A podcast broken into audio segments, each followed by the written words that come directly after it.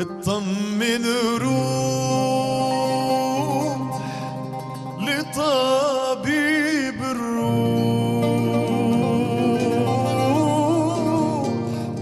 ده الباب مفتوح بابه مش مقفول.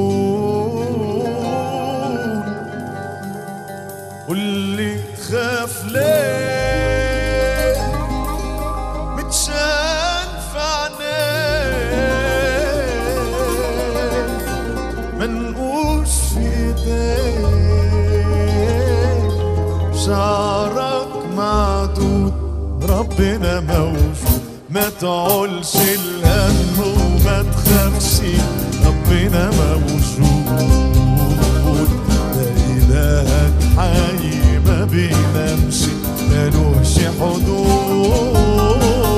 ما تعولش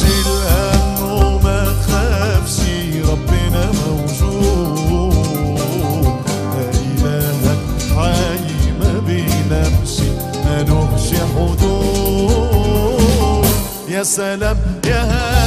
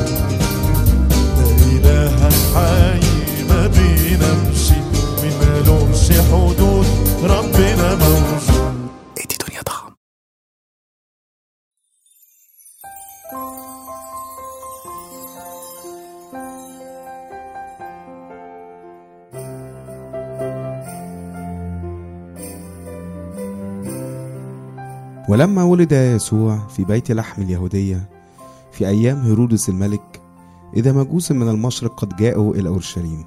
قائلين أين هو المولود ملك اليهود؟ فإننا رأينا نجمه في المشرق وأتينا لنسجد له. فلما سمع هيرودس الملك اضطرب وجميع أورشليم معه. فجمع كل رؤساء الكهنة وكتبة الشعب وسألهم أين يولد المسيح؟ فقال له في بيت لحم اليهودية. لأنه هكذا مكتوب بالنبي وأنت يا بيت لحم أرض يهوذا لست الصغرى بين رؤساء يهوذا. لأن منك يخرج مدبر يرعى شعبي إسرائيل. حينئذ دعا هيرودس المجوس سرا وتحقق منهم زمان النجم الذي ظهر ثم أرسلهم إلى بيت لحم. وقال اذهبوا وافحصوا بالتدقيق عن الصبي ومتى وجدتموه فاخبروني لكي آتي أنا أيضا وأسجد له. فلما سمعوا من الملك ذهبوا. وإذا النجم الذي رأوه في المشرق يتقدمهم حتى جاء ووقف فوق حيث كان الصبي. فلما رأوا النجم فرحوا فرحا عظيما جدا وأتوا إلى البيت ورأوا الصبي مع مريم أمه. فخروا وسجدوا له ثم فتحوا كنوزهم وقدموا له هدايا ذهبا ولبانا ومرا. ثم إذا أوحي إليهما في حلم أن لا يرجعوا إلى هيرودس انصرفوا في طريق أخرى إلى كورتهم. وبعدما انصرفوا إذا ملاك الرب قد ظهر ليوسف في حلم قائلا قم وخذ الصبي وأمه واهرب إلى مصر وكن هناك حتى أقول لك لأن هيرودس مزمع أن يطلب الصبي ليهلكه. فقام وأخذ الصبي وأمه ليلا وانصرف إلى مصر وكان هناك إلى وفاة هيرودس. لكي يتم ما قيل من الرب بالنبي القائل من مصر دعوت ابني. حينئذ لما رأى هيرودس أن المجوس سخروا به غضب جدا فأرسل وقتل جميع الصبيان الذين في بيت لحم وفي كل تخومها من ابن سنتين فما دون بحسب الزمان الذي تحققه من المجوس. حينئذ تم ما قيل بإرميا النبي القائل صوت سمع في الرامة نوح وبكاء وعويل كثير. رحيل تبكي على أولادها ولا تريد أن تتعزى لأنهم ليسوا بموجودين.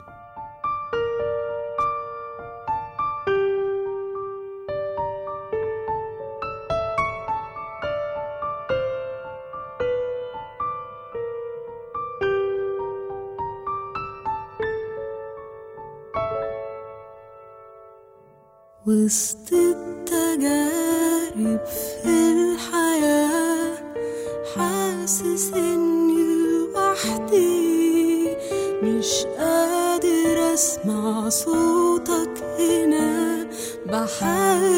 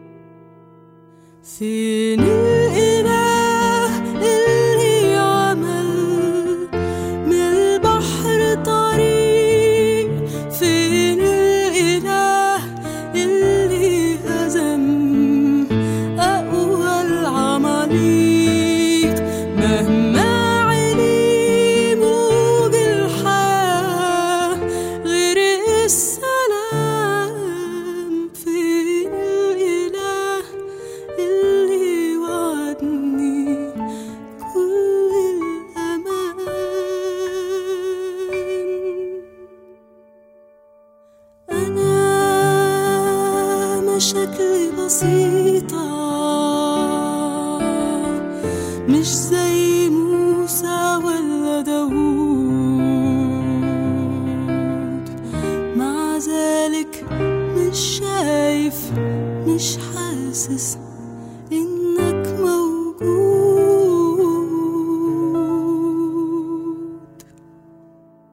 علشانك جيت الأرض زمان سبت المجد وسبت الجاه. ضرب وجلد وطعن وهوان دقت من العذاب ألوان. عشانك جيت الأرض زمان سبت المجد وسبت الجاه. ضرب جلد وطعن وهوان دقت من العذاب ألوان. أنا الإله اللي عمل من البحر طريق. أنا الإله اللي هزم أقوى العماليق. أنا كل ليك وإنت ليا أغلى حبيب. مهما تبعد هفضل أنا. أوفى صديق. في طريقك أنا كنت ملازمك. في وقوعك أنا اللي سندتك مع ذلك مش شايف مش حاسس إني موجود. وسط التجارب في الحياة هفضل دايما جنبك. اديني الهم وكل الآلام وهحارب أنا عنك. وسط التجارب في الحياة هفضل دايما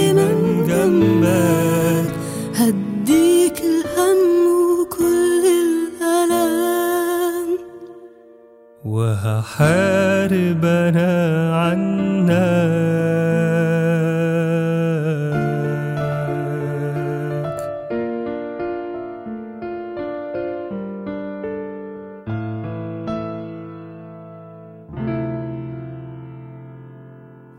ملاحة. الميلاد دايما موسم فرح وكل مشاهده مفرحة. حتى لو مريم ويوسف اتبهدلوا شوية في أوله إن هما يلاقوا مكان المبيت في بيت لحم. بس في الآخر كل حاجة بتتغير أو بمعنى صح بيتغطى عليها بمشاهد مفرحة تنسي الألم بتاع التعب أو الولادة. ملايكة في السماء بتسبح المجد لله في الأعالي وعلى الأرض السلام وبالناس المسرة. والرعاة بيجروا على المزود يشوفوا المخلص. وبعدها المجوس بيجوا من بلاد بعيدة قوي ورا النجم العجيب اللي بيقودهم للملك المولود ويقدموا هدايا ذهب ولبان ومر. يمكن مشاهد الميلاد كمان مع الوقت اتطورت وزاد لها شجرة كريسماس سانتا كلوز وكلها يعني عناصر مفرحة. على عكس موسم تاني زي القيامة مثلا حتى لو في آخره قيامة بس بيبقى قبليه فيه أسبوع آلام وصليب وموت ودفن وبكاء على المسيح اللي ما بقاش موجود. بس الحقيقة إنه حتى في الميلاد في برضه مشهد حزين. وده اللي إحنا قريناه مع بعض من متى اتنين. وهو قتل أطفال بيت لحم الأبرياء. كل ذنبهم إن هم اتولدوا في نفس الوقت والمكان اللي اتولد فيه المسيح. ممكن حد يشوف إن ده كان سوء حظ منهم. ممكن حد تاني يزعل من ربنا ويقول ليه يا رب ما تحميش الأطفال دول زي ما حميت ابنك. يعني لو ده كان حصل لناس كبيرة شوية كان ممكن نقول إن هم عملوا أي شر في حياتهم يستاهلوا عليه العقاب ده. إنما الأطفال دول وأمهاتهم ذنبهم إيه؟ أنت فين يا رب في كل ده؟ أو ليه يا رب تسمح بكده؟ الحتة اللي قريناها متى بيذكر في الآخر نبوة على لسان ارميا النبي؟ والنبوة دي موجودة في ارميا صح 31 من أول عدد 15 يقول لنا كده هكذا قال الرب صوت سمع في الرامة نوح بكاء مر. رحيل تبكي على أولادها وتأبى أن تتعزى عن أولادها لأنهم ليسوا بموجودين. بس بعدها بيكمل ويقول كده. هكذا قال الرب امنعي صوتك عن البكاء وعينيك عن الدموع لأنه يوجد جزاء لعملك يقول الرب فيرجعون من أرض العدو ويوجد رجاء لآخرتك يقول الرب فيرجع الأبناء إلى تخومهم. ربنا يمكن في كتير من الأوقات مش هيمنع الشر. زي ما زمان وقت النبوة دي ما منعش السبي عن شعب إسرائيل وبعت أرمية بالكلام ده. وبرضه وقت الميلاد ما منعش قتل أطفال بيت لحم. ولحد دلوقتي ما بيمنعش شر كتير قوي إنه يحصل حوالينا بس اللي بيقولوا بعد كده ربنا لرحيل الأم ولاي أم فقدت حد من عيالها إنك ما تبكيش لأن محبتك وعطائك ده ما راحش هدر. وفي رجاء لآخرتك. عشان الأبناء دول رجعوا لتخومهم لبيتهم. اوعي تزعلي لا افرحي. عشان سابوا أرض العدو العالم اللي وضع في الشرير ورجعوا لأبوهم في السماء.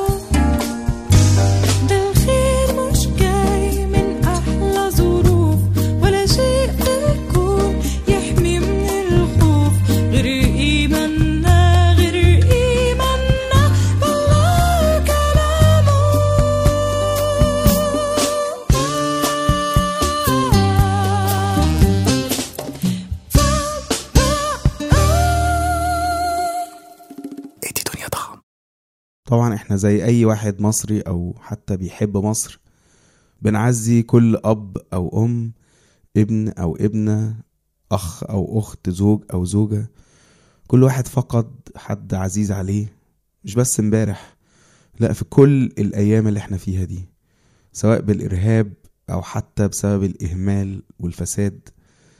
كلهم إحنا بنعتبرهم شهداء سواء من أجل ربنا أو من أجل إخواتهم. أهم حاجة بس في وسط ده كله إن إحنا نفتكر حاجتين. أول حاجة إن ربنا بيوعدنا وأي حد ماشي معاه وطالبه في حياته إن كل حاجة بتحصل مهما كانت كل الأشياء هي في إيده وبتعمل للخير لصالحنا.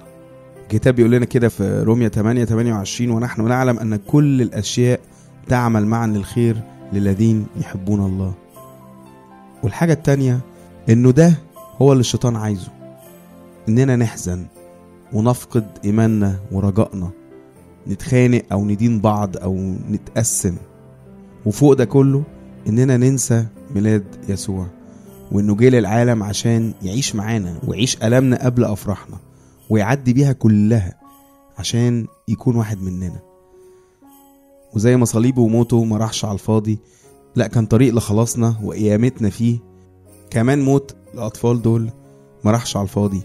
إنما كان طريق لهروب المسيح وخلاصه من إيد هيرودس ومشاركة الأطفال دول لآلام المسيح حتى وهو طفل. تحية للشهداء دول وكل شهداء مصر وإن محبتهم لربنا ولإخواتهم هي الغنى والكنز الحقيقي للبلد دي. في يوحنا 15 13 المسيح يقول كده ليس لأحد حب أعظم من هذا أن يضع أحد نفسه لأجل أحبائه. تحيا مصر ومش تحيا كده وخلاص لا تحيا مصر فرحانة ومتحدة ومنتصرة ورافعة راسها دايما. نشوفكم الحلقة الجاية.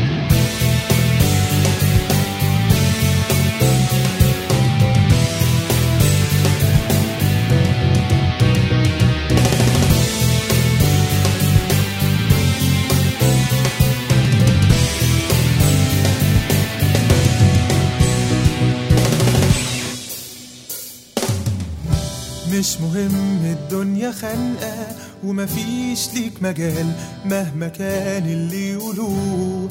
الحال هو الحال المهم إنه مكاني وإلهي خلقني فيه. هعيش حياتي كل يوم وأنا ببني وعليه كل الأرض هتعرفك كل الشعب يمجدك. رغم الضعف فيه صورك هنقوم ونبني نبقى صورتك وسط الناس مصرين رغم الأحداث. نرفع اسمك في كل مكان.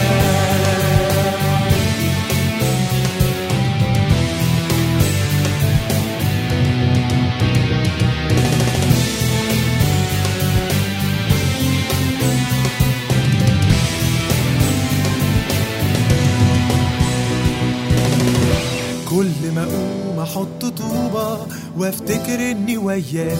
الناس تتريق ويقولوا لي ده مفيش حد معاك. مش هستسلم مش هضعف. أنا عندي أقوى إله. من دلوقتي لازم أقوم وأبني السور معاه